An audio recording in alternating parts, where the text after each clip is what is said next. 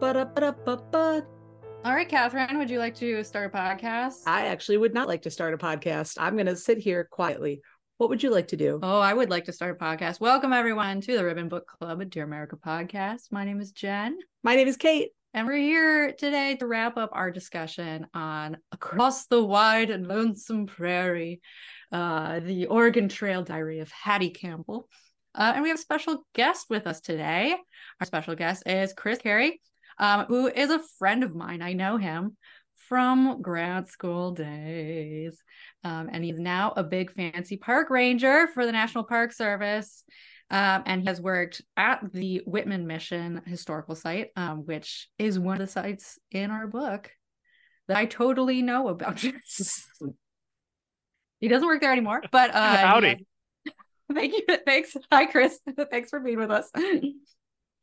Um, so to get us started off, why don't you introduce yourself a little bit and talk about uh what was how did you get interested in history as a kid? What was your um what was your uh, gateway drug, if you will? Oh, Actually, that would be the National Park Service. Um, so Really? my parents, um, well, even going before that, I was a train boy. I, yes, I was a choo-choo boy, and I was very much the kind of person. Um, so there, my You're mother has, friends. yes, do you know my mother Jen is a has- trained girl? No, Us I and- did not. And Amtrak Joe. um, but when I was really little, um, I was so enthralled and interested in trains that um, if somebody came up to me like a parent and said, "Oh, so you're interested in choo-choos?" I would correct them and say, "No, they're not choo-choos. They're trains or steam locomotives." And, um, How many and, lockers did you get pushed into? Uh, I don't know. I couldn't fit Um, into many of them. There you go. That's Very thin defense. lockers in school. They they help. Yeah, yeah. yeah. Um, but growing up, I really loved trains. My parents took me to a lot of railroading museums, and my first national park was actually Steamtown National Historic Site. Um, Mm. so there I kind of got my taste of museums. Um, throughout my childhood, we got I got taken to museums because I was really interested in history, and so really how I got into history more was when I was in I think it was my two year college at SUNY Broome. I Mm. was basically there was a, a professor. He was a really good professor. I had two of them actually, and they were in the history department. I had decided that I was going to go work on the railroad, and my parents had convinced me to Like go the to classic years. Song. Right. Yes. You're like, actually, it's not 1875 anymore. So that is not an option. Actually, s- Yeah. there's so many people who work on the railroad now, and yeah, it's so it's a whole thing. Oh, yeah. But anyway, But my parents convinced me um, to go to a couple years of college, and while I was there, I ran these two professors, and Mm. they reignited my love of history. And they said, "Why aren't you going into history? You're so good at this." Mm. And oh, um, one of them got me a summer internship at the local library. Uh, go libraries! If you haven't gotten your library card in your local community, go do it Mm. do it. absolutely. just do it. Um, and I worked with the county archive and the county historian. From there, I ended up going to SUNY Cortland um, to get my bachelor's in history, and that's where I got my new encounter with the Park Service. I worked as a intern um, in Richmond National Battlefield Park. I reignited my interest in the Park Service, and that summer after I got back, I just happened to go back to Steamtown again, and right outside uh, the park there, I was sitting and I looked at my dad and said, "You know, I want to be a park ranger." Mm. And from there, I met Jen at grad school at um, CGP, and Mhm. um, that's how it happened. It, it's a kind of a long story, but it's a So- story well endowed in museums. Yeah. Trains were kind of your gateway drug. And you got into history because that's where the trains are kept. the old Yes. trains anyway. That's true. Well, Yeah. until America Absolutely. invested in its infrastructure. Yeah. Now I have to ask, and this is just a choo-choo question. Have have you been to Dollywood in Tennessee? I have not, oh, but I am there's very familiar with their locomotives. okay. Yeah, there's a there's an excellent train there. that's still like coal burning, uh, just very old timey. Um, and that's all. I just wanted to I talk about the whole story. I just want to talk about Dollywood. Um, so I've never loved you more. uh, but we're not here to talk about trains uh, as much as we both would love to. Well, wagon trains. Okay, okay, there we See go. See what I did there? That's a good, Ciao. that's a good segue. We're here to talk about the wagon trains of uh, prairie schooners going out west in Ooh, 1847. prairie schooners. Good word. Thank you. I learned that from this book and from going to museums. Um, so what what do we want to start off talking about? Um, I started talking and I didn't have a question in mind. Oh, I have questions. Okay. Okay. Thank you. Um, so I am gonna start now that we've talked about Jen's special interest about the trains. Okay, yeah. Uh, let's talk about mine. Um, so one of my super nerdy deep loves is historic cooking. And when we're discussing Oregon Trail uh, along the course of this uh, novel that we read, uh, the dealing with feeding all of these people was really uh, difficult and challenging uh, to do it on the move and keep everybody well fed in a way that was safe. Um, so, what foods would have been commonly prepared while people were on the move? And how do they deal with the rot of those foods and supplies? Mm. Um, and in the course of your studies, have you ever been surprised about what you've learned that the travelers in Oreg- to Oregon ate? Oh, I'm glad you touched upon this. Um, because one thing that I found while I was working at Whitman Mission, I was studying kind of what was going on, what were they eating, how did they survive? Do you want to know what the main thing that they ate were? Was it people? Oh no. No, not unless your name was Donner. Which fun fact there is a um in the Donner Pass there is a picnic area that says Donner Pass picnic area. So no. yes. Oh. As a descendant of the Reeds, of the Donner Reeds, I must go there. yeah. I don't know. Did we? I don't think we talked about this on the podcast You yet. might not have. Uh, my my last name is Reed. Uh, we were the Reeds of the Donner Reeds who were like, never mind, we're gonna stay here. It looks awfully You're icy up ahead. smart Reeds. Yeah, Yeah. that's what we do. Yeah. Um, and you know, Self-preservation, baby. that's right. Wonderful. but anyway, I must go there. That sounds But- wonderful. Um, so what their biggest thing that they carried with them on the trails was pickles. Oh, that's one of my favorite foods. Excitement. Yes. Um, and I was tell me more. shocked by this because, but it makes so much sense because it wasn't just what we think of as pickles, which are cucumbers that have been pickled, but they had different kinds of pickled foods, um, whether it was Okay. radishes, um, that kind of stuff. But Carrots pickles pickle were well. Yes, absolutely. Um, but pickles were huge because A, they carried well because they were already prepared for travel and for being kept. But you also prevented things like scurvy. We think Mm, of yeah. scurvy with pirates out at sea and other sailors, but you Mhm. don't think about when you're on land not having all that nutrients because a lot of the trail, it's desert. A lot of it's desert yeah. and you're Mhm. not getting all those things that you necessarily need unless you know what roots you're looking for and as as mentioned in the book Mhm. it can be very easy to pick up a plant that's not edible Right. Uh, so pickles was actually a very large thing um, salt bacon was another um, and uh, well this also led to a very it led to the thinning of buffalo herds in the United Yes. States, especially um, buffalo and antelope. And this uh, basically created an environmental disaster that we're still holding on to today. Which Um, makes sense because that's exactly the kind of person I was when I was playing Oregon Trail was I was just just wiping from existence every single bison I could find. Yeah, so it's Uh, historically accurate. it is. Um, and so they did lead um, to some trouble with bison herds and thinning them out. But Mhm. also, you get a lot of your food from trade. Uh, so the indigenous peoples who typically were along the trail, um, they would do a lot of trading. Uh, Hollywood has done a lot to make indigenous peoples look like the enemy on the Oregon Trail, but they were actually Yeah. friendly and they were very willing to help out those who were traveling. Um, they could help find food, they could trade food. Um, they could trade any kind of resource you needed to get along, even if it was just getting across a river. They were willing to trade their services for something that you might have and you might not need, like extra tools, ammunition, mm. Um, even just things that we might not think of, like rope. Um, you could trade for those foods and um, for services.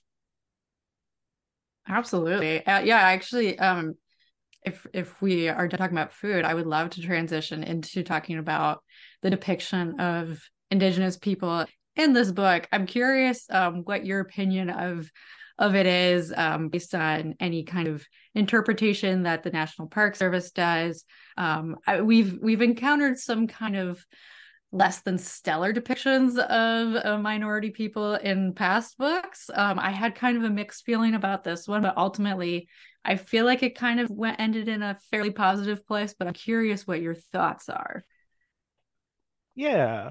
So before I get too deep into that, one of the things that I would like to acknowledge is just the number of nations that these immigrants had to go through in order to get mm. um, to uh, the West Coast.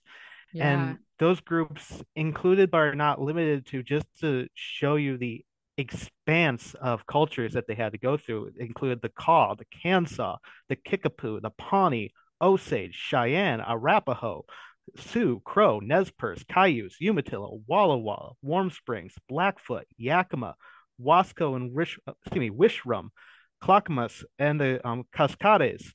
I mean, and that's just name a few of these cultures.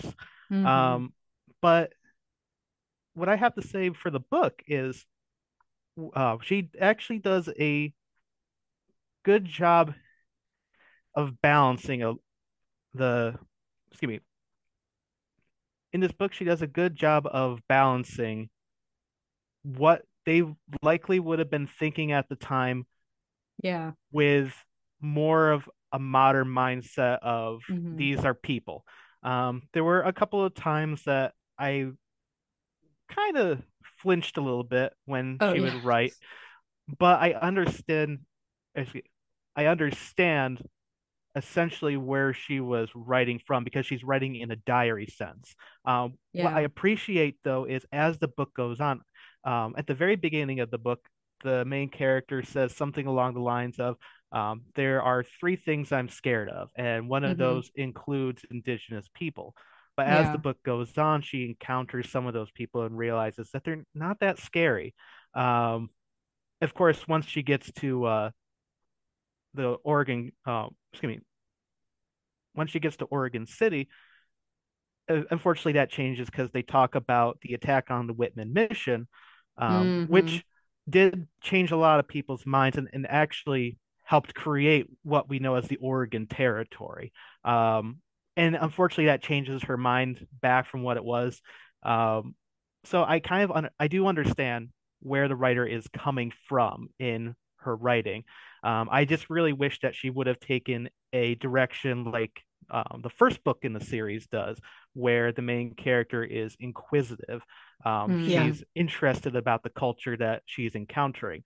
Um, as we're here the culture cultures just always seem to be away from the main character just just on the mm-hmm. horizon mm-hmm. of oh well they're over there they haven't done anything bad to us so maybe mm. they're okay oh well this bad thing happened way away from us so they must be bad. Yeah, um, yeah. i wish that it had kind of gone in a different direction but i can see why the book was written the way it was. It's it's such a tough um, needle to thread because yeah if you're writing particularly in a first person perspective that's historical and you know you want to be accurate and i think it would be kind of wrong to just pretend that none of these prejudices existed in the past or or you know still today.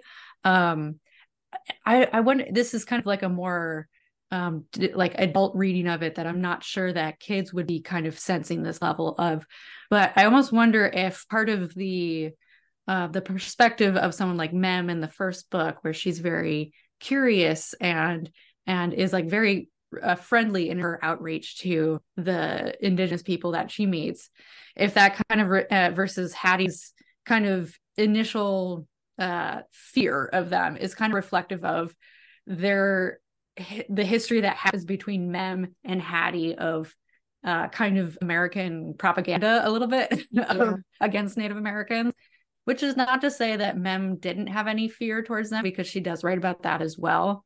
But I think by the time we get to 1847, there's already been, I, I'm not well versed enough in the different movements of like kicking indigenous people out of their well it's lands. already past trail of tears. Okay that's what i was wondering about. Because that's 1820 yeah but there's and and we'll get to another book later down the line that takes place before this book that is about um uh, a white american girl who gets abducted by a native american tribe.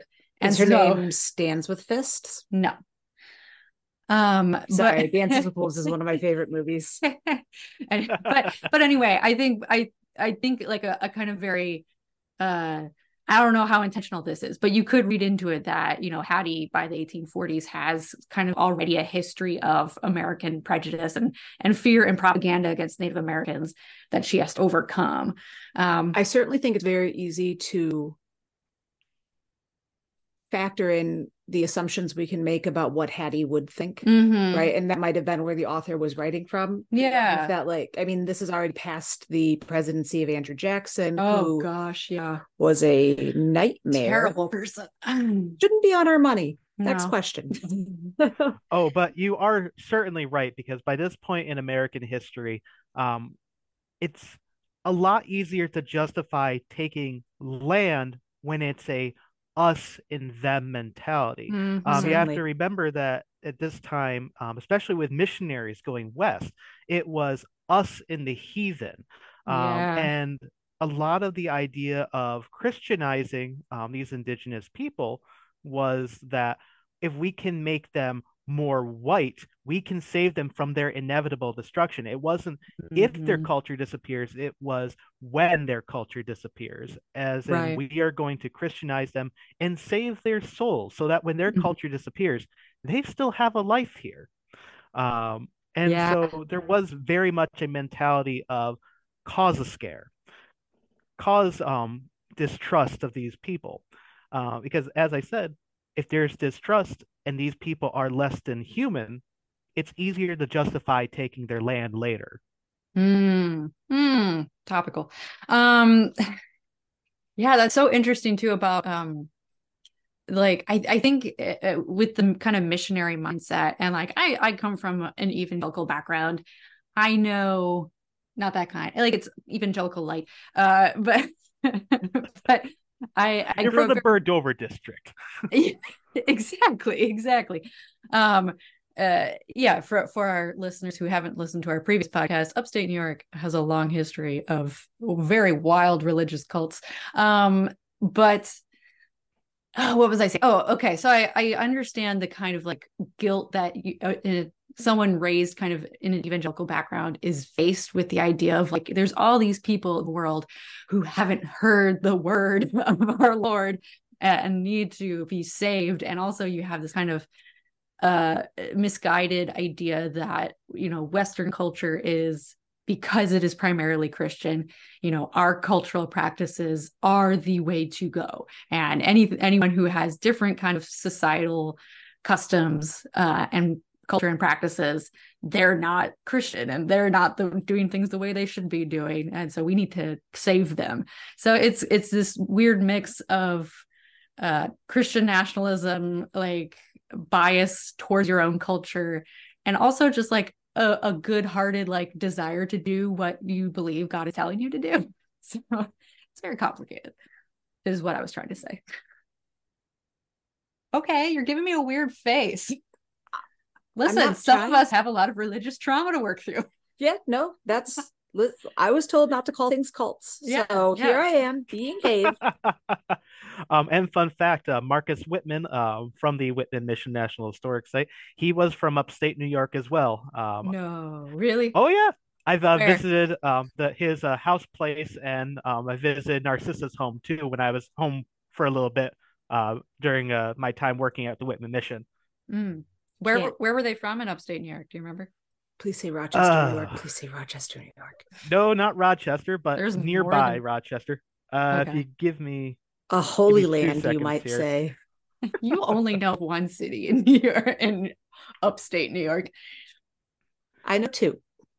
Yeah, Uh, what's the other one? Buffalo. I know three. Sleepy Hollow was the other one that I know Oh. of. Yeah, yeah, yeah. So Marcus Whitman is from Rushville, New York, and Narcissa, his wife, was from Prattsburgh, New York. Um, so that's kind of in the Finger Lakes region. Okay. Um, but it was a I now know very, very intense region of the burned over district. Yeah. And they were both called to action by a minister at the time coming through because at the time there was stories of these indigenous people in the west who had come to st louis to find meriwether lewis who yes saved meriwether lewis of lewis and clark. Um, and essentially the story goes that they were coming to look for um, the white man's book of god. Um, we don't know exactly what they were looking for um, Hmm. but we imagine that they might have asked about what we know as the bible um, because they were looking for knowledge. They were looking for um, strength in the knowledge of what um, e- expanding their culture learning more and learning more of how to incorporate other pieces of culture into their life um, but it came in um, to this huge story that spread throughout New England and through New York that these savage people were looking to um, essentially bring God into their life. And so Marcus and Narcissa in their hometowns were essentially approached by this traveling minister um, who told the story of these uh, quote unquote flathead Indians who they Mm. were actually Nez Perce. They weren't flathead. Sure, Um, yeah. Are we sure that they existed at all? Um, yes, we're actually fairly certain that they did exist. Um, we do have at least some record of these Nez Perce men coming to St. Louis. Okay. Um, but essentially, Because I wouldn't put them- it past.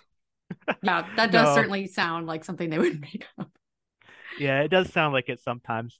Um, but they get called to action, and actually, Marcus and Narcissa meet each other because the American Board of Commissioners for Foreign Missions, or the ABCFM, based out of Boston, who was sending a lot of missionaries all across the world um, to India, Africa, Hawaii, um, they hadn't ever sent somebody to the west coast of North America. Hmm. And essentially, they didn't want to send Marcus because he was a single man. And of course, single men are prone to sin if they're by can't- themselves. Can't trust them. Nope, can't trust us at all. Uh, Not yeah. at all. Uh, and they wouldn't send Narcissa because she was a woman. Single lady who, yeah, Yep. can't. And so the, uh, Marcus wanted to go, and Narcissa went wanted to go, and so they met, and he put a ring on it. Cute. Uh, What a, what a love story. Absolutely. And so basically, their honeymoon was their trip out to the West Coast, where um, she ended up conceiving their child along um, the trail west and would have her first baby and only baby in the homelands of the Cayuse people, Wow. where they would eventually end up settling. Hmm. Okay. So and this was from from what we were reading in the book. That was what like the first organized wagon train out west or or one of the Eh, first It was pretty early. pretty early?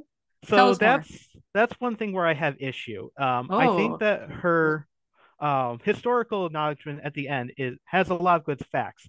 Mm, except for the fact that this was not the first wagon train as we think of it. So, 1836, the Whitmans and another group of missionaries called the Spaldings, um, Henry and Eliza, who would settle among the Nez Perce, um, they essentially met up with a group of fur traders. Uh, Kate, I know you're really big into the fur trade. Um, and so they had uh, these fur traders who would often go from Independence, Missouri, out um, to Wyoming, where they would have a rendezvous every season. Um, it was a big meetup, uh, kind of think of like a big convention. Um, Oh, so, you don't have to explain rendezvous to me. Jen and I used to reenact them. So for the uh, listeners, a rendezvous is uh, essentially a big meeting place for fur trappers. Um, would come all over from up into what we now know as Canada, from Montana, from as far down in the south. Um, for and these they would trade with indigenous people, with themselves, and with these um, essentially marketers who were coming to get the furs and take them back east. And it was a big way to resupply these mountain men and fur trappers. It was a way to trade and make good relationships with the um, indigenous people. and the Whitmans and the Spaldings followed this rendezvous train out in 1836. So it wasn't actually a wagon train. It was okay. the Spaldings and the Whitmans. Um, and uh, we didn't even know if we could get wagons across the Rocky Mountains at this time. Um, and they actually did manage to do it completely. They ended up having to leave their wagon in Idaho, and by that point, mm. it was essentially a two cart. We um, it was a two wheeled cart wow. because um, it had gotten so damaged, and they made the rest of the trip from this uh, particular place in Idaho on horseback um, to where they were going.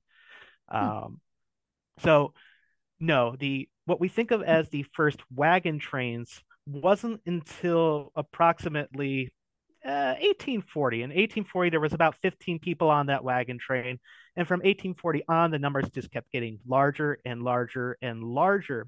And what we think of as the first major wagon train wouldn't start until 1842. Um, hmm. And at that point, uh, Marcus had gone back east um, to go to Boston to save his mission. They were looking to close him down. They thought that he was kind of a failure because, fun fact, he actually didn't convert at least by his standards, a single person. the Cayuse people did adopt Christian values and brought them into their own culture. But in order for, in his mindset, for them to become fully Christianized, they had to give up everything about their lifestyle.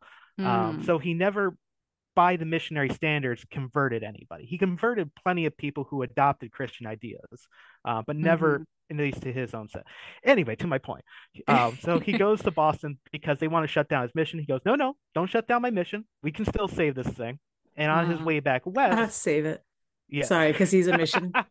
I got it. Yeah, that's good. That's that was good. very that's funny. Very yeah. Yes. Um, and so he meets up with this wagon train, um, and he doesn't lead it, but he helps them navigate um, out west and eventually to what becomes the Oregon Trail. Um, wow. And that sets off a whole ramshackle set of events that I won't get into now because then I'll just be talking the whole time. I mean, that's why you're kind here. of invested. This that's, you're allowed to talk the whole time. I, I, am uh, curious. Uh, that's uh, uh, stop me if you have anything else to say about this. Um, I will say that this uh, for, um this first wagon train of 1842 coming um across essentially puts the workings into order of what would eventually cause what many people know as the Whitman massacre, uh, which mm. just to note, it wasn't a massacre. It was actually an attack um, based on tribal law. Um, okay. And I can get into that later if you'd like to discuss that. Um, but yeah. essentially, um, when he comes back, he changes his way of what he's doing, his mission of why he's in Cayuse um, uh, why he's in the Cayuse Nation. And essentially, he was originally there to convert the Cayuse, Walla Walla, and Umatilla people. But when he comes back after leading the first wagon train across uh, what would become the Oregon Trail, he essentially says that God has given him a new mission in his life, and that is to help settle um, the white Christian people of the United States in hmm. uh, the area what we would eventually know as Oregon, uh, Washington, Idaho, and parts of Montana and Wyoming. Um, and so he shifts gears, and instead of being a missionary, he essentially becomes a waypoint along the Oregon Trail. But of hmm. course, with being a waypoint on the Oregon Trail, he's inviting more and more people every year. Um, so like the first wagon train there 1842, 105 people. By the next year of 1843, 1,000 people. And that oh goes oh up and up. 1,475 by 1844, 3,000 by eight, um, 1845. Um, it dips a little bit in 1846. By, by 1847, that's 4,500 people on those wagon trains. And wow. um, just to give you a just just a hint of what that number is, uh, pardon me, I'm a historian, not a mathematician. Uh, I don't know what these numbers mean. um, somewhere. Paint me a word picture. So, the think think about this way: from 1840 to 1847, that is 12,869 people thereabout that come across the trail. That is essentially if I remember how I worded it, um, for any of the listeners who like ice hockey, that is filling up half the arena of the LA Kings. Uh, yeah. Just the people. Wow. And so not only does that bring people, but also brings disease. And that causes a huge issue for people along the Oregon Trail. Mm. Yeah, I mean it's essentially a second wave of, you know, like we have famously the the smallpox epidemic in, you know, the 1490s, 90s. you know, after Columbus did all of his crimes. But um yeah, it's a whole new wave of people traveling across the land. That must have been quite alarming for them. I mean, talk about migrant trains. Like that's oh incredibly. That's, and also yeah. what you have to remember is by this point, um, the United States, which the United States is only on the other side of Missouri. Um, right. This is still indigenous lands, all the way from Missouri all the way across to um, the Oregon, California, Washington coast. Yeah. But what we have to remember is, as was previously mentioned, indigenous people had already been pushed out of their homes on the East Coast. Mm-hmm. There were people from the Haudenosaunee Nation, um, which, uh, for those who don't know, the Haudenosaunee are what we commonly know as the Iroquois from New York, who were warning these people in the western mm-hmm. part of North America of what these white men were capable of doing. Yes. And so there was a lot of contention starting to build up in these years between the indigenous people and these white settlers. Right. Mm-hmm. And it's so I mean, it's so nuanced this situation because on the one hand, yeah, they they're facing all this anxiety of people encroaching on their land and and breaking all these treaties and you know generations that they've already heard of of what's happening out east or being you know pushed further west. And and then you have this disease coming and all this fear of and and you know the white men fear you and, and are have shown violence towards your people and, and, then to still see them you know trying to be friendly and trade and and like not necessarily being like welcome come on in my land but at least like showing hospitality as they're passing through. Like it's uh, it's an incredible show of trust but also like humanity. I think compassion. Yeah. I think if you were watching these people and remember it wasn't wealthy people who were traveling to Oregon. It was people who had just enough to make a stab at having wealth. Mm-hmm.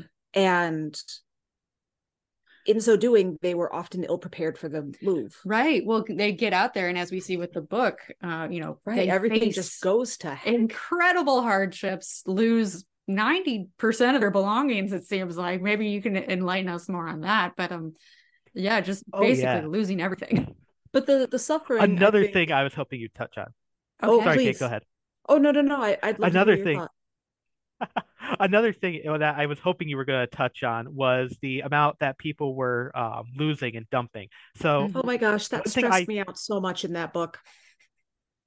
So, one thing I love to tell people is littering is America's favorite pastime. Forget about oh. baseball. Littering is America's favorite pastime in favorite tradition. Oh my gosh. Um, so Boy, I wish it what wasn't. Happens, oh, so do I. So do I every day. um, but what happens is when these Oregon Trail travelers are leaving and getting prepared um, to leave Missouri, this is where capitalism really comes in. Um, essentially, these people living in these jumping off points like independence, um, they are essentially loading down these uh, mm. travelers with much more than they need. They're giving them tools that they're not going to need. They're giving them food and barrels that they're not going to need, extra supplies, extra this, extra that, raising prices through the roof. You want a mm. mule team? Well, you're going to have to pay for it. Uh, so they're raising these prices just extraordinarily and just weighing down these um, travelers who have a paranoia and a very reasonable paranoia for going out west because I mean, it's not like the American highway system now where you you generally know what you're going to encounter. But mm-hmm. Chicago. The, um, there were people who were writing these books of what you needed, and sometimes in those books they over exaggerated too. Mm-hmm. Yes. Uh, so as these travelers were going west with weighed down by these goods, they were realizing that their mule teams, their ox teams, couldn't carry this weight; it was too heavy. So they just start abandoning all their trash out the side of their um, wagons. But here's the kicker: so a lot of these people who sold them these materials actually hired crews of men to follow the wagon trains out No. across the West. Yes. And they would pick up all of the goods that they sold them and Oh bring them back. If to sell barrel- again. To sell again to the next group. Ah, If there was a barrel of bacon that was untouched, good enough. Let's bring it back and sell it to the next people. Who cares if it's a couple of weeks old? Oh, look, there's uh somebody's grand piano. Maybe somebody in St. Louis will want that. Oh, here's furniture. These Wow. clothes are good. Let's bring them back and mark up prices on them. This i mean of course of course they did this. But and that also answers another question that i had which was like surely the entire trail must have just been littered with stuff. It must have been a general store every like 100 miles just based on like what people were dumping. But if people were coming back and grabbing it. But here's where there's at least a little bit of faith is um, it essentially became a recycling system as well um, That's true. because when you get further away from the jumping off point where people are abandoning goods say um, on climbs up hills or up mountains um, essentially what they were doing while yes they were dumping off goods they were leaving goods for the next people so if you ran out of a let's say a barrel of water or something happened where you had to lose something or something spoiled, lo and behold, there's something new for you along the route. something that you need. Maybe Yeah. your shoes wore out and somebody dumped a pair of shoes. They might not fit exactly, but at least you have something on your feet.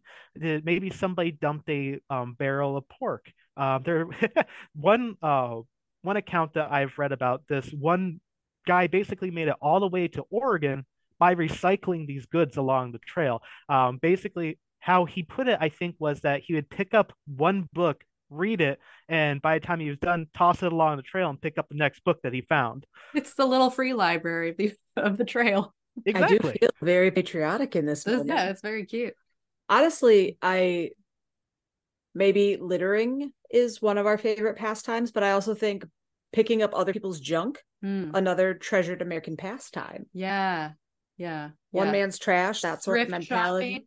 Um, I was also gonna say overpacking is a is another cherished American tradition. Uh, i'm not going on vacation if i can't take all 11 books i'm just not going to go I mean, I'm sure the idea of of thinking like, okay, we're gonna set off from Independence, Missouri with nothing but the clothes on our bag and a few things in our pocket would sound absolutely just ill-advised and maddening and you just like no one would ever say like this is a good idea right And you it's were a couple couple tacos short of a combo platter it's not as but as we as we see at the end of, of our book here like that's basically how they walk into oregon Yeah. is just Their- not their even shoes like, wagon just disintegrated underneath it Yeah. they had to be like well grab oh a yeah, joint that's how a lot of people made it into Oregon. And I'll, while we did pr- um, prove that we could take wagons across, by the time you got to say the Dalles, which is along the Columbia River, Mhm. your wagon was pretty much shot anyway. Mm. Um, and a lot of people um, had a choice. Uh, so in the case of the book here, um, they were still floating people down the Columbia River, which was treacherous in itself because Best part of that game, though. yes, absolutely. Um, but the Columbia River wasn't how the Columbia River is that we think of today. Uh, the Columbia River today is clogged with dams, um, which creates um, a lot of large. It, the, the river is a lot wider than it used to be, and it's a lot slower. But Mhm. the Columbia River used to have waterfalls. It used to have rapids, and essentially, when you floated your um, down the river, you had two choices. Either you could hire a guide who knows how to float um, down the river and can carry all of your stuff for you, or you take that wagon that is now torn to shreds and you build your own raft and float down the river. So that's your cheap Absolutely. way. Mhm. Um, but one thing that isn't mentioned um, in the book, and it's escaping me the dates now, um, so I don't know if it was before or after the time of the book, um, but there was also what's called the Barlow Road. Um, So the Barlow Road went from the Dalles around Mount Hood to the south and into Oregon City, which is now a suburb of Portland. Hmm. Um, Do I know that because of the video game? Yes. Okay. All right. I was like, I don't think that came up in the book. Why do I know about the Barlow Road? Um, but It's because I spent a lot of time is- playing that game. We were all raised by that video game. Oh, very much so. I have a uh, book, a little joke book in my little library here that's uh, things I learned um, from the Oregon Trail video game. Perfect. Um, and some of the things are fantastic. Um, Mm, But uh, You should text Jen a with the- couple of them later so I can hear them. I would absolutely love to. Oh, to know absolutely. more of this. Actually, would you like me to grab my book real quick? It's right around Yes. the corner. I would absolutely love that. Yes. So, a correction on the title. The title Okay. is "And Then You Die of Dysentery." Oh, Lessons Yeah. in adulting from the Oregon Trail. Perfect. Absolutely perfect. anybody who would like this, this is by Lauren Reeves. And there are some bangers in here. right. Let's see, what do we have? The trail to Oregon is very risky, and there's a chance that you might not make it. But if you stay in Missouri, you could suffer an even worse fate a serious case of FOMO. I love talking to all the shopkeepers and independents. That was my favorite part. Oh, that wasn't Oh, part of my game. It's different It's good that you mentioned that because I just flipped to that page. Oh, perfect. Expect to pay full price at Matt's General Store, unless you're an influencer. Hashtag sponsored. Hashtag ad. Oh, here's a good one that I like while I'm looking for the river. sure, sure. Bad news is best delivered swiftly, like a rattlesnake bite. Anyway, Timmy's dead. Oh man. I do like the part of the I know you don't like the card game version much. I'm so sorry. I know you don't like the card game of of the Oregon Trail game very much, but one of my I think my favorite part of that game is that you get to write your own epitaph with the like dry erase marker. Yeah. great. Oh, I think there's actually something in here about that as well. um, ah, here's the one about rivers. Be patient with your family. You're stuck with them. But if they do really start to get on your nerves, have them ford the river. Somebody's bound to drown. Oh, no. Oh no, that gives me feelings about the book. Oh, Oh, Yeah. The last one I'll share with you, there's uh, one here for indigenous peoples and says, and I really love this one respect the Native Americans you encounter along the trail by not recognizing Columbus Day as a national holiday. yes. And it has this lovely picture of a Native American flipping off the three ships from Columbus. Hell yeah. In this house, we disrespect Chris Columbus. Not- oh, not the director. The director's fine. Christopher Columbus. Chris Columbus, who did the first couple Harry Potter mm-hmm. movies, lovely He's individual. fine. Should have changed his name. Yeah, that was a missed opportunity, wasn't it? Yeah.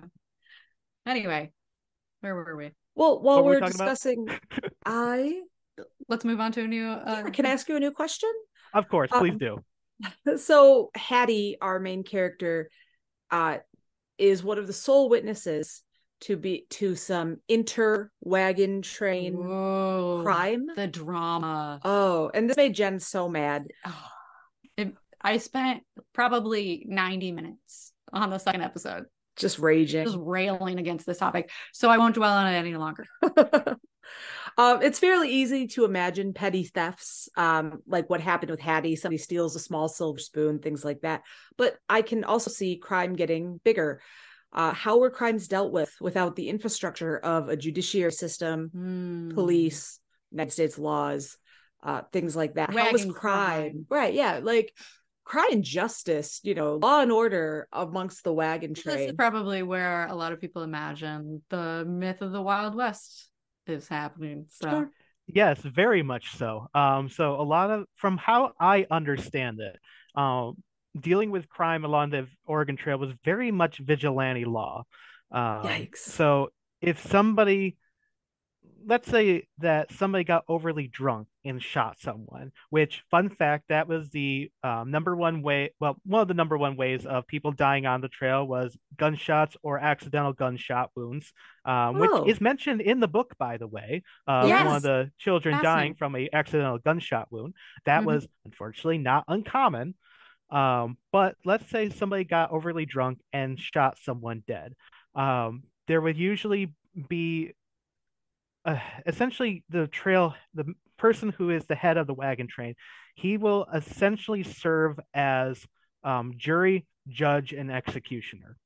Uh, so, as I understand it, there would sim- be a very simple trial of this is what you're convicted of, this is what you did, and this is what we're going to do, and it would often end very badly um, Hmm. for the person. Um, as far as petty theft, that that probably happened, but most people on the wagon trains were good about sharing their supplies. While we in our history books like to paint the picture of the rugged individual in the West, these travelers would not be able to get there without Mhm. each other and working as a team. oh, Um, you're gonna ignite one of my favorite subjects. Socialism? Uh, well, just a rugged individual. Like everybody you've Oh. ever met who's like, I'm a rugged individual who pulled myself up on my bootstraps is full of baloney. Yeah. And I, yeah, I have to not be so spicy about it. So I'll let you carry on, sir. um, so we like to paint the story of the rugged individual, but there was a lot of help along the way, getting up Mhm. hills, down hills, across um, rivers, um, even finding food or helping bury the dead. Um, so, I at least from what I have read, while there was crime along the trail, it wasn't often. A lot of times you were kept in line by your fellow travelers uh, because your mission was to make it to the west and survive. And the worst thing you can do is essentially have your wagon train exile you. If you're Mm. traveling alone, that's essentially a death on its own. Yep. Mhm. Um, But like so a there, much less quick or appropriate one. yeah. Yeah. So while there was certainly law on the trail, um, and you there were instances of people um, doing things and being tried and executed for it, I as far as at least I know from my readings, it wasn't a super common thing. Well, it strikes me as having a lot of similarities with um, like ship law, basically, where the captain is in charge and whatever they say goes. And you also have this vested interest in working together to reach your destination, and nobody wants to be cast out because you're you're dead on your own. So yeah, that that, that makes a lot of sense. Yeah. Yeah. Are certainly you saying that these people are using prairie schooners? They're using prairie schooners, you might say. Because yeah, it's, it is a bit of a, a grassy or you know, it. I mean, a desert is very similar to an ocean in some ways. You know, Exactly, because it looked like with these wagons going across the sea of grass with these white tarps, like a mast of a sailing ship sailing across a sea of green. Yes, mm, poetic. So, what can you tell us about the Oregon Trail as it stands today? Ooh. Are there any sites that are part of your particular interest or something that you think is too good to miss? Yeah, so I got to think about that a little bit, but essentially of around 2,100 something odd miles of the trail between Independence and Oregon City, only about 300 miles of the trail actually survive in preservation. Um, that's across the National Park Service, the Bureau of Land Management, and various state um, and county uh, parks and protections. Um, and a lot of the Oregon Trail, so there is no one Oregon Trail. That's a misconception that a lot of people have. The Oregon Trail was essentially an idea route, and that route was miles wide. Uh, but a lot of what we think of as the Oregon Trail in its original route, in its cutoffs, uh, or its quote unquote shortcuts, there being Mhm. cutoffs, uh, essentially gave way to making roads. Um, so in 1868, the Transcontinental Railroad is completed. Um, this is And essentially here what we are. Back to trains. Yes, always trains me. Um, but the Golden Spike essentially is the last nail in the coffin of Ugh. the Oregon Trail. Um, after the Right. completion of the Transcontinental Railroad, Oregon travel um, trail travel begins to diminish until the 1680s, and traveling across the trail becomes a lot easier. Um, so, well, excuse me, traveling from east to west becomes a lot easier, Mhm. and so we actually use 1860s? Were we going for? I'm sorry. I'm so sorry. Said 1680s. I- yeah, I my brain was gave it buffering on that. I'm Did so I say sorry. 1680s? You did, and I was like, wait. Oh no! Did I really messed this up? I could sense immediately, and I was like trying myself to figure out what. anyway, Sorry no, about that. 1880s. Wow. but uh, yeah, so after the 1880s, Gotcha. got it right Okay. this time. Numbers. we woo numbers. Not a mathematician. Uh, after this time, the Oregon Trail gives us roads, it gives us railroads, it gives us passes that we can use to have um, our travel from east to west, and it gets quicker, it gets easier. Um, and actually, as a matter of fact, when all this was happening and the Oregon Trail was starting to disappear under new cities, under new roads, under new railroads, um, there was a man by the name of Meeker. Uh, he was um, a part of a wagon train in 1856, and he made it his mission to preserve the Oregon Trail. So he, in his old age, would ride the trail backwards from Oregon all the way back to Independence, Missouri, using a mule team and a wagon. And as he went along, he put stones uh, marking in the ground of where the original trail was. So we actually owe it to Meeker for a lot of the preservation of what we have left of the trail um, because a lot of the trail now follows.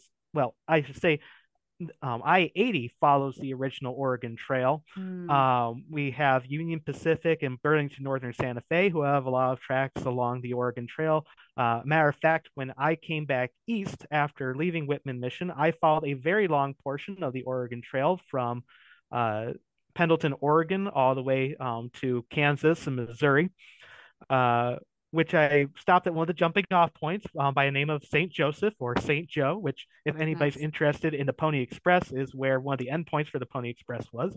Yeah. Um, but the Oregon Trail has gone through a lot of evolutions. Uh, while there are only about 300 miles left, you can still in many places see those heavy ruts sometimes if you know where to look.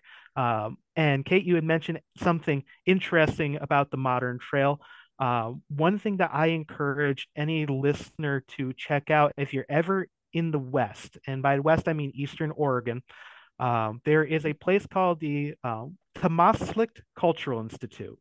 It's on the Confederate Tribes of the Umatilla Indian Reservation, and it's the only indigenously owned and operated museum on the entire Oregon Trail.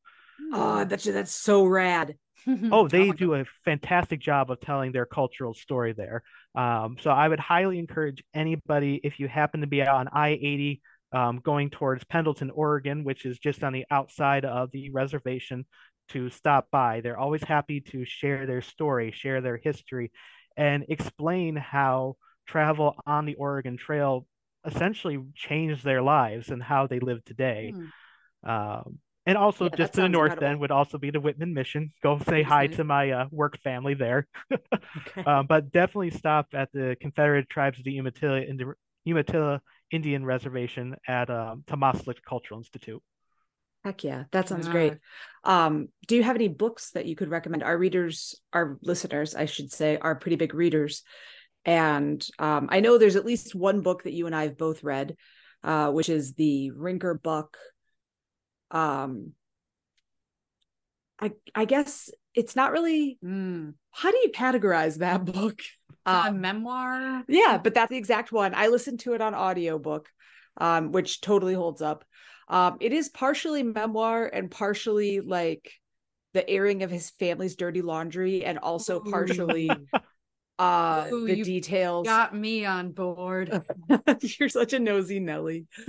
Um, but yeah, no, it was really good. It was really interesting, and I think that that fact about the gentleman with the mule train putting stone markings, I think I learned that from Rinker Buck. Uh, that was a big part of, or not a big part, but a part of his story. Um, and uh, yeah, lots of information about Prairie Schooner. well, fantastic. I know. I know what your next book that is you're going to listen to. And he has a whole chapter on mules. Oh, Actually, I thought the mule chapter was my favorite part. That's actually what a lot of people tell me. Yeah, it uh, most mules in America are descended of George Washington's mules. okay. That is a fun fact. It is right. It's like legitimately Oh, wait, fun fact. hold up, hold up, hold Yes. up. Aren't mules famously sterile? They are it. So there are mules that can breed, and I feel like Rinker Buck touched on this. Okay. Um, but the mules that are descended of George Washington's were gifts from like Philip II of Spain or something, Mm. and they had mules. It's not Philip II because he led the Armada against Queen Elizabeth. Oh yeah, well I'm wrong by like 150 years. Um anyway, so somebody in Europe gifted George Washington a mule team that was capable of breeding, and as such, he bred them out because that's what he liked to do. I had no idea. And so those that mule strain still exists in America today. Fascinating. Actually, as I, and recall, also not the Erie correct, Canal history. Sorry, wait, uh, I'm not sorry. to what? correct you, Kate, um, but f- Oh, I please think it was correct me. actually. Oh, it was a. Uh, I'm sorry. I know some people get very particular if you correct them. About Um, their but- mule Oh, facts. I'm wrong Uh, all the time. So it was a, uh, if I recall, it was a horse and a um, donkey that was gifted, and this particular um, uh, breed of these two, when they um, got put together, essentially created the mule breeds that Washington would make famous. And all so right. essentially, he figured out the science of what breed of um, donkey and what breed of horse need to go together to make this particular style of mule, which eventually became a very American mule. And as you mentioned, um, Huh. would be worked on the Erie Canal as well. That's you. I love the Erie Canal. I- Special. I rode on it. Yeah, no. Um, if we ever know each other better in the future, correct me all the time because I'd rather get the that's God's truth, even when sometimes she's wrong. Yeah. Um. Yeah. No. Correct me. I'll never care about that. I'd rather the right information get also, out there. especially on a podcast because we've made that mistake before. And Uh, boy, did we get corrected. yeah. Um, can you? I don't know if we actually discussed. We mentioned the title of it. That The Oregon Trail. it's called the Oregon Yep. Trail.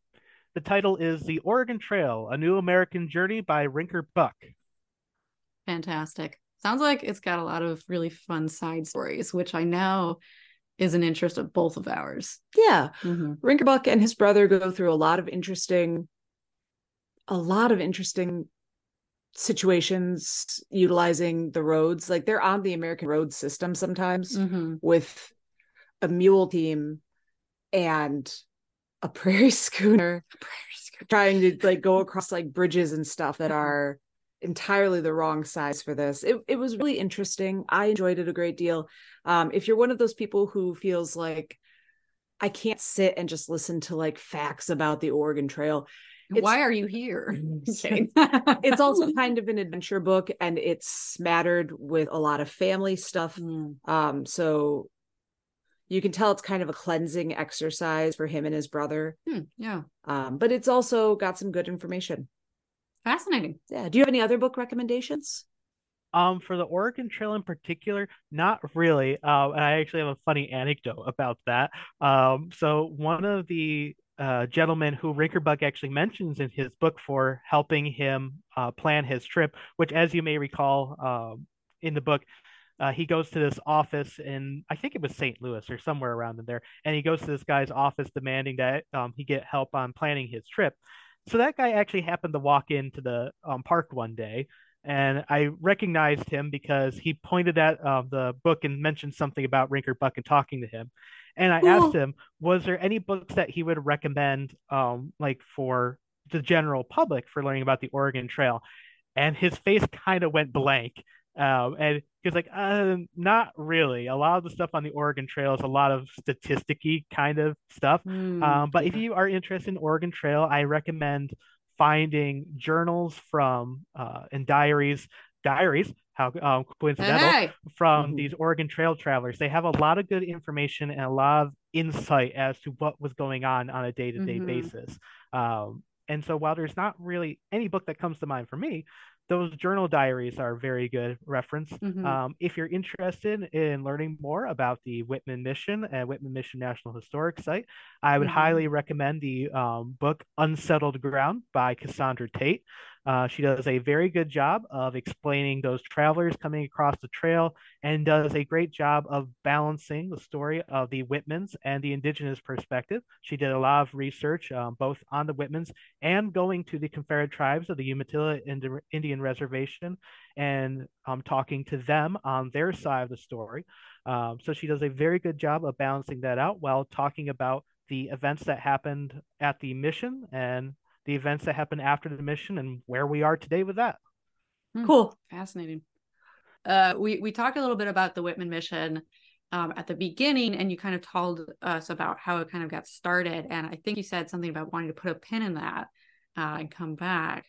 What what what do you what more do you have to say about the Whitman mission as we close Yeah. out? So that pin comes in the year of 1842, uh, where we were talking about. You had asked about the first wagon train.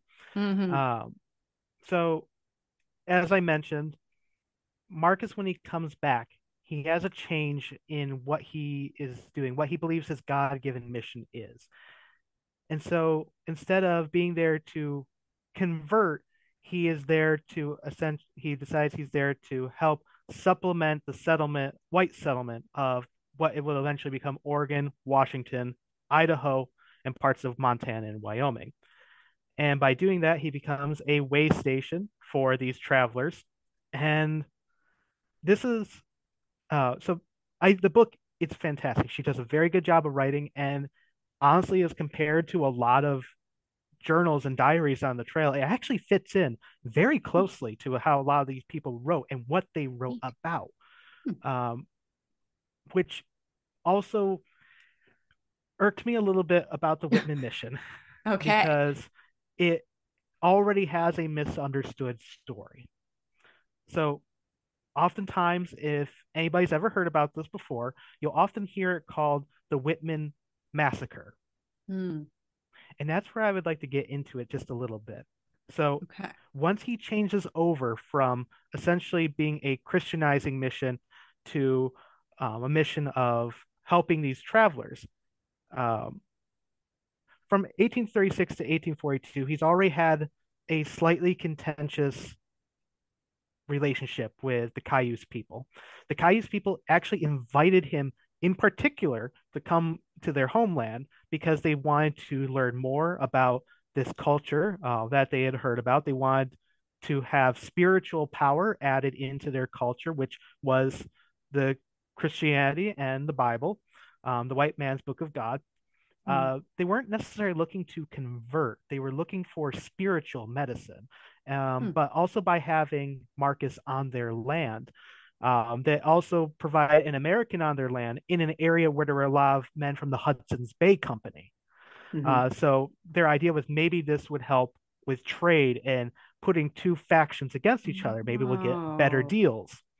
Um, but of course, Marcus had different ideas, and there was a lot of misunderstandings between them, a lot of cultural misunderstandings, a lot of lifestyle misunderstandings. Um, and so, interest in Marcus and his mission would wane and come back, wane and come back until eventually in 1842 he changes his mission essentially into a way um, waypoint. Um, Marcus Whitman is a doctor by training from New York State, and this is what gets him into a lot of trouble. Um, so in our modern day, we understand immune systems. Um, like I like to tell visitors while I was working at the mission, though, 1800s medicines helps no one. yeah. A matter of fact, it probably does more damage than help. Hmm. Yeah.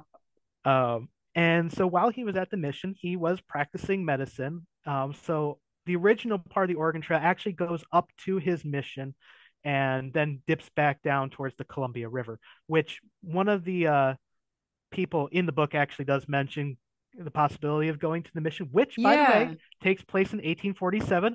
I'll Yeah. get to that. That's Yeah. a very important year. So, listeners, remember 1847. I may be bad at numbers, but maybe you're not. Hopefully, you're not. Um, so the a lot of people uh, the trail eventually goes past uh, the Whitman mission in a, the area that's now Pendleton, Oregon. Uh, same Pendleton, by the way, that's Pendleton blankets. I was, I knew it. Oh yeah. Fancy. Yeah. Um, but um, people would spend it's an extra three day trip there about to get to the mission and then back down to the trail. Um, so these people were coming and they were coming to restock food, get medicine, and so forth, or to stay the winter if they had gotten too late of a start. And so one of the big diseases that were very common were smallpox and measles. Mhm. And in 1847, there was a measles outbreak, a very Mm. bad one. And going back to the medicine, um, the Cayuse people realized and saw that Marcus's medicine, and I'm putting air quotes since nobody can see me doing that. Uh, Marcus's medicine uh, they could see that it was helping his white patients, but the indigenous people who were coming to them, it wasn't helping them. They were dying. Um, and this seemed very suspicious to the Cayuse people. Here are these white travelers coming in, growing by the year more and more and more, coming through their homeland uninvited, and wiping out ecosystems from trampling uh, uh, grasses that are needed for their horses and for foods that they hunt, polluting waters with waste um, from uh, fecal matter from animals and from themselves, which could also lead to cholera as well. Mhm. Certainly. And they keep coming. And essentially, how I tell children is imagine inviting a friend over um, for a sleepover. And they decide that they're going to spend the next night, but the next night, you're not going to sleep in your bed. They're going to sleep in your bed. Oh no. They invite themselves for another night. And instead of sleeping in your bedroom, you now have to sleep in the hallway just outside your bedroom. And every night they keep inviting themselves. And so eventually you're in the hallway. Then maybe you don't have access to the bathroom. Then you have to stay downstairs in the couch. And then maybe you can't access the kitchen until you know it, you Mm. and your family, you're on the front porch. And that friend you invited over is saying, No, no, this is my land. You gave it to me, remember? Mm, yeah. And so there's a lot of suspicion going on because while these people are dying, uh, again, his white patients are surviving. And so it starts to, they start to get an idea. Is Marcus Whitman poisoning us for our land? Is he trying Hmm. to kill us? Um, now, in Cayuse culture, they have medicine men known as T-Watts. The T-Watt is kind of think of it um in like Spider-Man, right? If you have the power, um, with great power comes great responsibility. And so if you have the Yeah. power to heal, you have the power to kill. Mm, And mhm. so malpractice is met with if you kill somebody, the survivor of that person is able to put you to death. Um, protect um, the whole um, from this malpractice is the idea. So Mhm. um, it's better to put one person to death than to have more people suffer the same fate. And Yeah. Marcus Whitman, he's aware of this, and he he's very acutely aware of this, and it causes his wife Narcissa a lot of stress. Um, but he's going to continue doing this. And in 1847, we come to a head. By this time, the measles epidemic is really strong, um, and he's losing a lot of women and children, children especially in the uh, Cayuse uh, community. And a very, and I can't stress this enough, a very, very, very small group of men decide that they're going to enact on Cayuse law and put Marcus to death. Hmm. Sure. Um, so in November of 1847, and actually the anniversary is coming up here pretty quickly. Um, Yeah. in um in 1840 in that um, month of 1847 a very small group of men are going to arrive to the mission and they're going to ask for some medicine. And while uh, the narcissa is going to get this medicine um, they shoot her.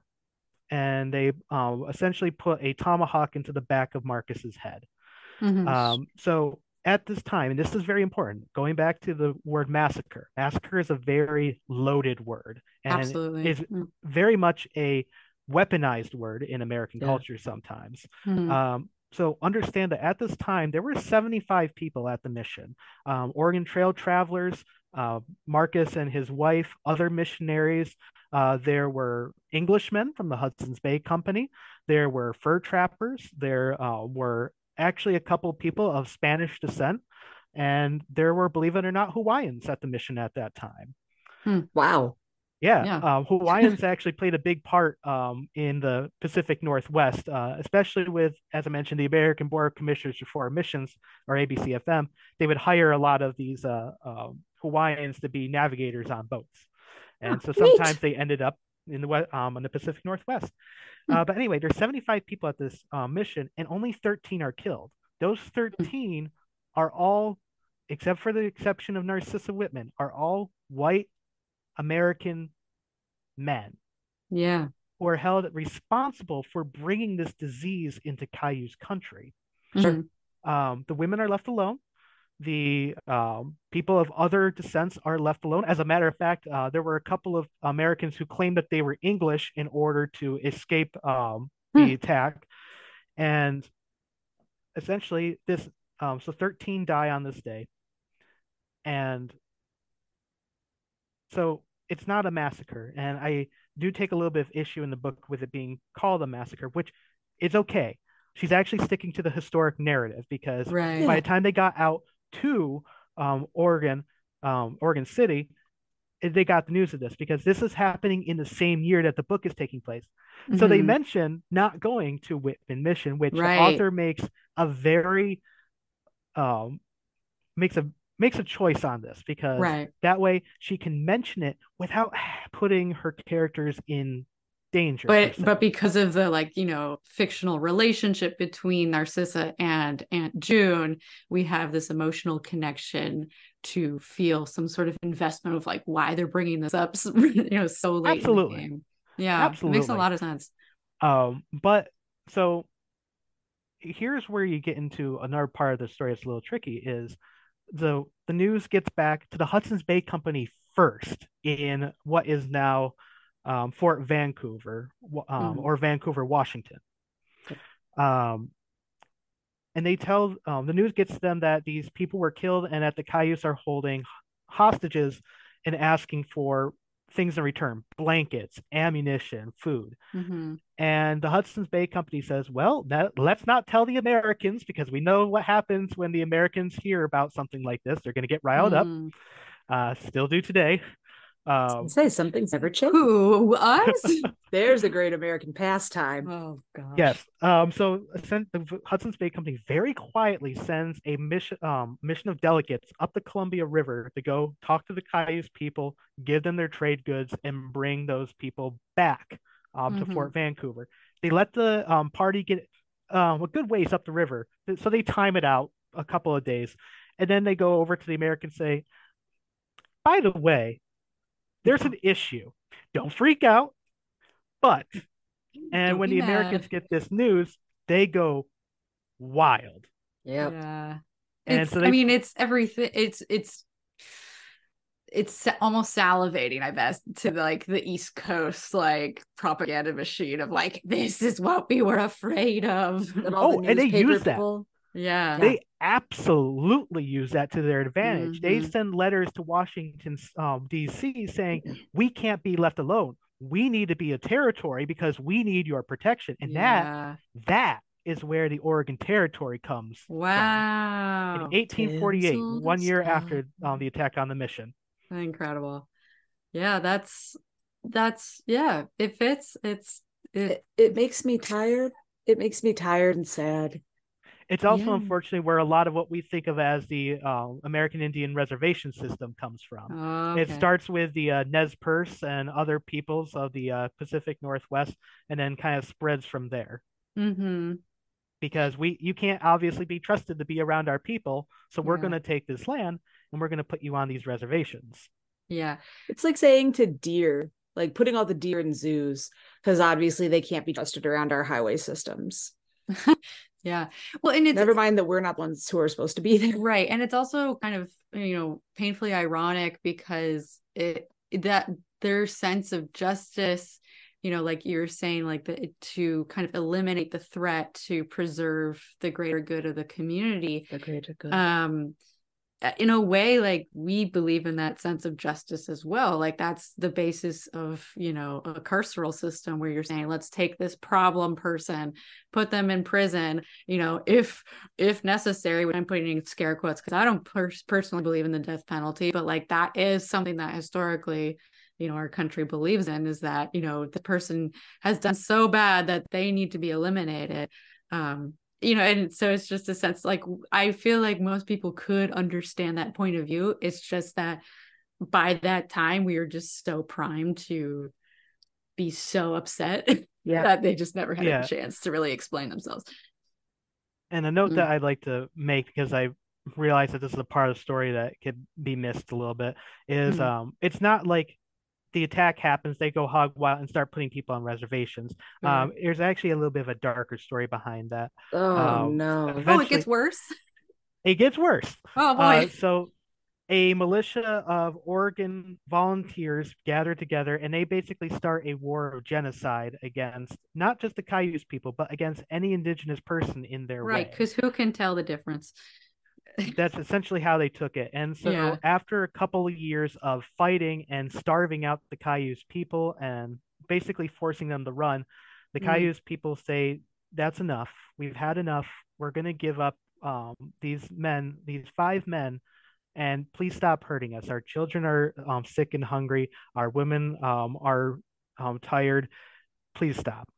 Mhm. And so this is where those treaties come from that set up the reservation systems is after that. And what's also important to remember is the, this attack um, by the Cayuse on the Whitman mission was done through Cayuse law.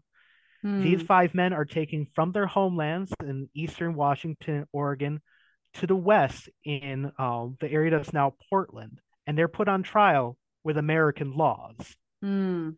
Um, they they had lawyers who fought to say you cannot do this. This was Cayuse law in the Cayuse Nation. We are not in the United States because this is not Yeah. the Oregon Territory either.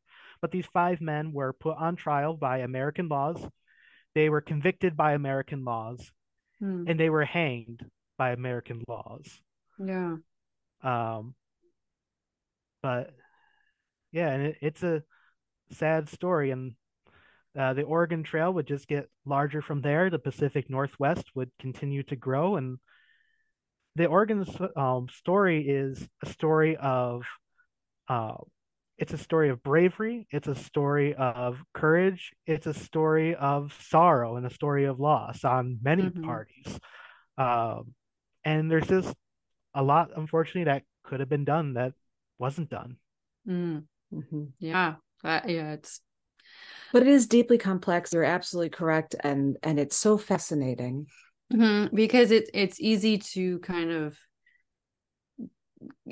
oversimplify um, these different stories and say, well, oh, these white people shouldn't have been there, you know, that or or eh, you know, but then you have to you have to factor in the classism of of American society and and people dealing with poverty and looking to better themselves and and, and seek a new opportunity that their own country is saying like here here the here's this opportunity right in front of you. Go take it. And you can't really blame them for wanting to you know get a better life for their family. And and then they do go through their own incredible hardships of you know traveling the the Oregon Trail and fording all those rivers and, and Being so deeply uncomfortable, Yeah, which yeah. as an indoor cat, I'm against.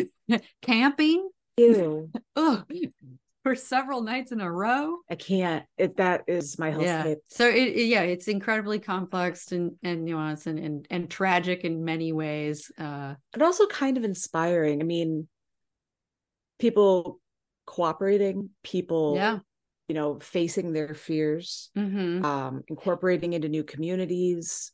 Um, there's a lot to admire as well on on every side of the issue. I yeah, I think so. Yeah, you have people kind of confronting their prejudices as as Hattie does, meeting Native Americans and and and also working with each other in community to take care of each other. So yeah, there's there's like all life, there's good and bad. I was so proud. I I know it's a fictional character, but I was so proud of Hattie when she said, when I started out, I was scared of three things, but I'm not scared of indigenous people anymore. Yeah, I thought I was that so was a big proud of her. growth moment. yeah we just both said the same thing at the same time uh, but yeah it i think it's a super important lesson in the book and i'm really really glad that the author put that in there Mhm. as a way to show a way for people to confront and overcome their own prejudices and fears in a- in a healthy way like hattie is such a good role model in that so yeah i like it I I really enjoy this book. I think it is my second favorite of everything we've read so Ooh. far.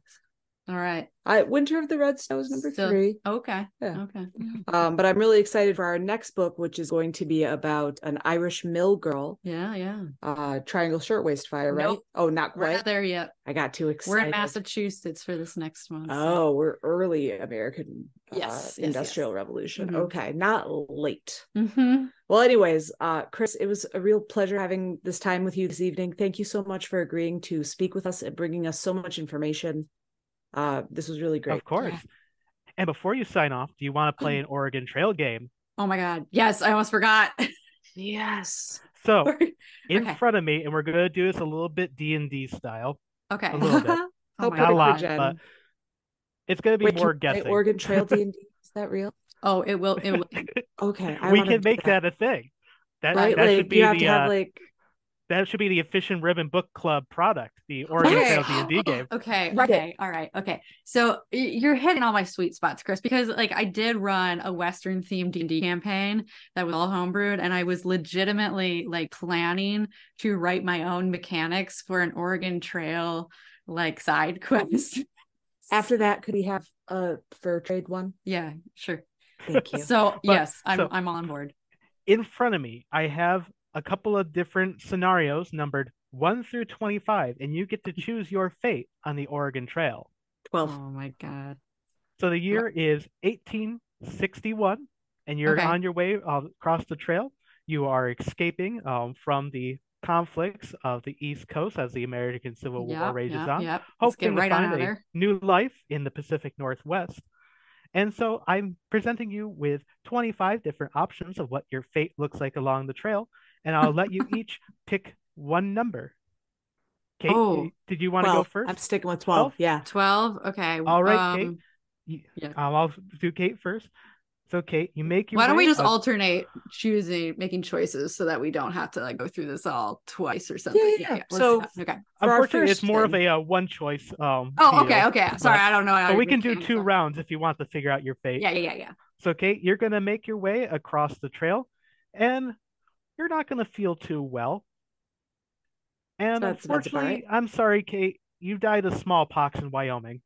Oh, you made it Oh. so close. It's Wyoming. That's a good place to die, though. It's a good, good haunting area. Yeah, yeah, yeah. Touch on It my is other because there special interest. nothing in Wyoming. That's right. Lots of lots of open sky above you. All right, Jen, what fate Okay. will you pick? Okay, so well, it was one through. 1 through 25. And number 12 has been taken.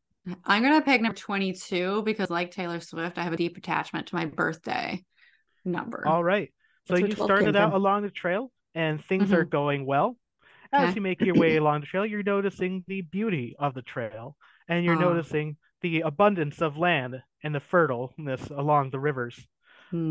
Fertile. So as you're going along, you decide that you found a nice place.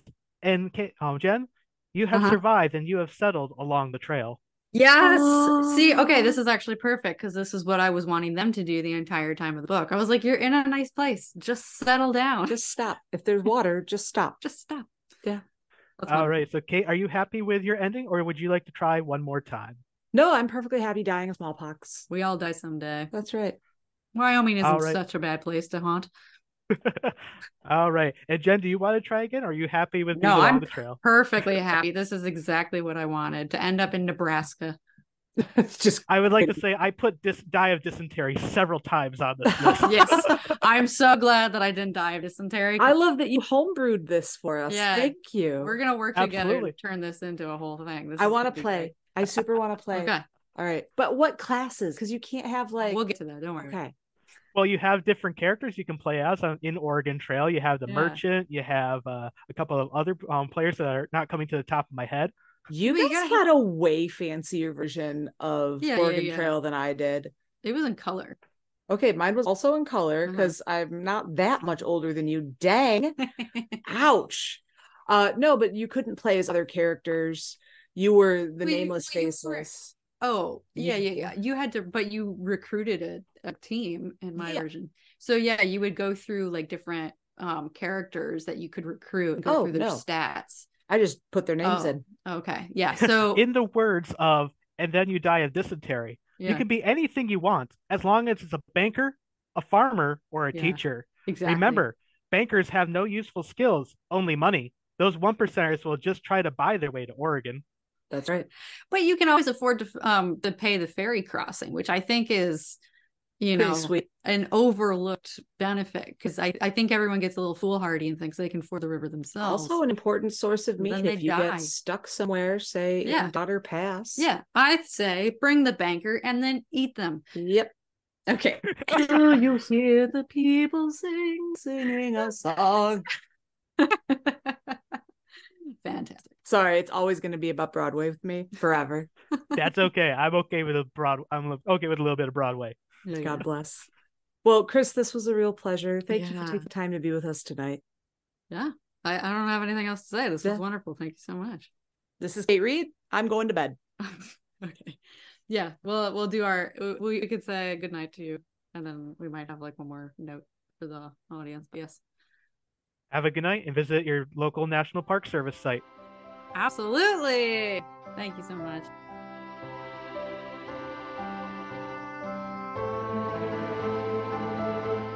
Hey, thanks for listening.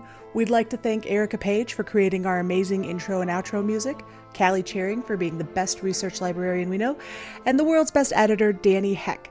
Feel free to reach out to them with contact info in the description.